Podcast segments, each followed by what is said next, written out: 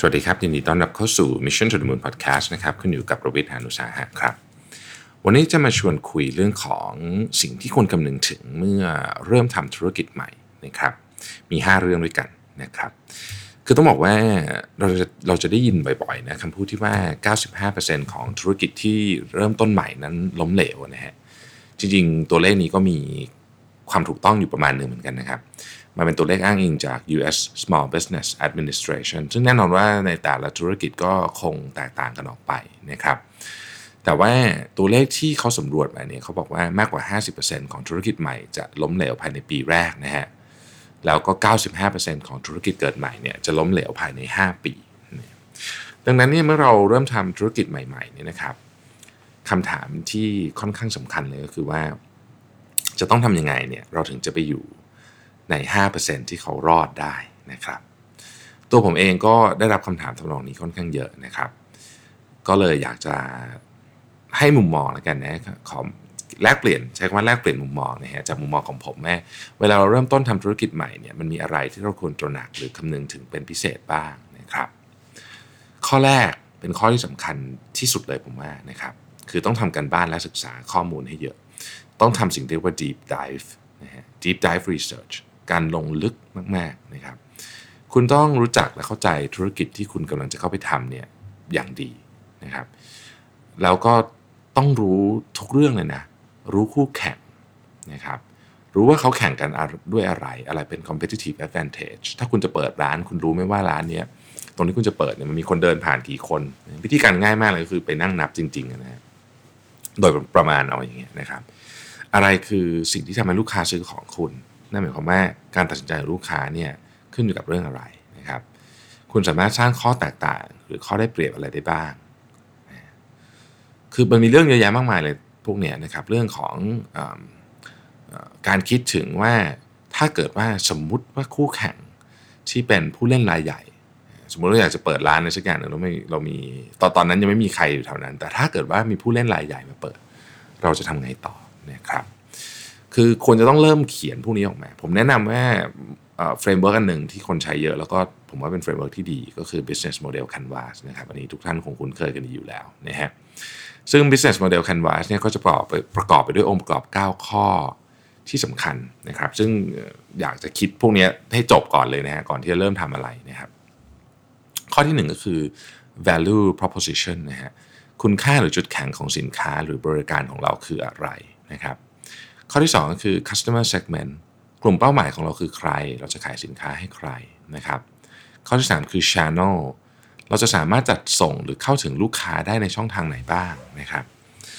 ข้อที่ 4 คือ customer relationship เรามีวิธีที่จะสร้างความสัมพันธ์กับกลุ่มลูกค้าของเราอย่างไรนะครับข้อที่ 5 คือ revenue stream นะครับเรื่องนี้สำคัญมากนะฮะ รายได้ของธุรกิจมาจากไหน อาจจะฟังดูตรงไปตรงมา แต่ว่าต้องคิดให้ออกจริงๆ ว่ามันจะมาจากไหนเท่าไหร่บ้าง 6 key resource นะครับ อะไรคือทรัพยากรหลักในธุรกิจของคุณ 7 key activities นะฮะธุรกิจของคุณเนี่ยทำอะไรเป็นหลักกิจกรรมคืออะไรนะฮะ key partners เกินที่ 8 นะครับคู่ค้าหรือว่าคนที่คุณต้องทำงานด้วยเนี่ยคือใครนะครับ อันที่ 9 คือ cost structure หรือโครงสร้างของค่าใช้จ่าย และต้นทุนในการดำเนินการเป็นอย่างไรนะฮะข้อแรกผ่านไปแล้วนะฮะ deep dive ทำ research แล้ว ข้อที่ 2 ขายในสิ่งที่ลูกค้าต้องการ หรือขายในสิ่งที่ลูกค้าชอบ ไม่ใช่สิ่งที่คุณชอบ หรือสิ่งที่คุณต้องการนะครับ อันนี้เป็นข้อที่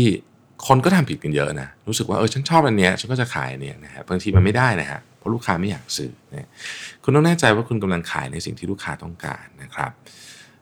ไม่ใช่สิ่งที่คุณอยากได้เองนั่นเองนะฮะเพราะถ้าสินค้าของคุณไม่ได้เป็นสิ่งที่ลูกค้าต้องการ แล้วแล้วก็ต่อให้คุณตั้งใจทำมันขนาดไหนก็ตาม มันก็ยากที่จะมีคนซื้อ เพราะมันไม่ได้ช่วยแก้ปัญหาใด ๆ ให้กับลูกค้าเลย แล้วเราจะรู้ได้ไงครับว่าลูกค้าต้องการอะไรนะครับ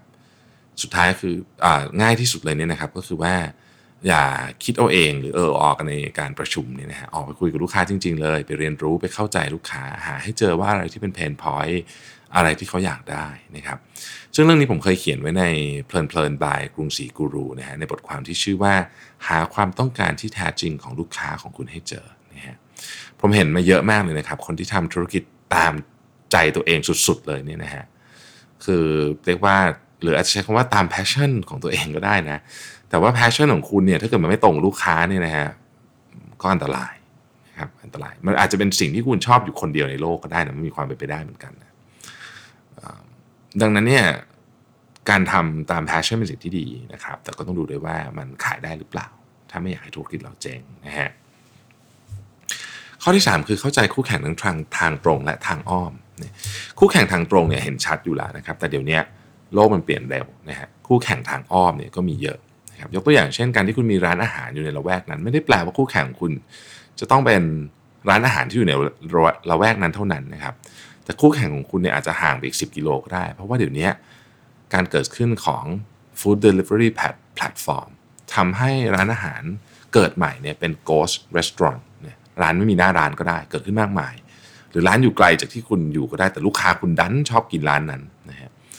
ก็ทำให้คนมีตัวเลือกมากขึ้น ถ้าเกิดเรานึกภาพออฟฟิศแถวๆในเมือง จะพอในภาพนี้ออกนะครับ ดังนั้นถ้าตอนนี้คุณทำธุรกิจร้านอาหาร คู่แข่งทางตรงของคุณอาจจะเป็นร้านใกล้ ๆ คุณนะครับ แต่คู่แข่งทางอ้อมนี่มาจากไหนก็ได้นะฮะวันนี้คุณทำธุรกิจร้านอาหารอยู่แล้วเนี่ยรู้แค่การทำอาหารยังไม่พอต้องเข้าใจเรื่องของ digital marketing และการเปลี่ยนแปลง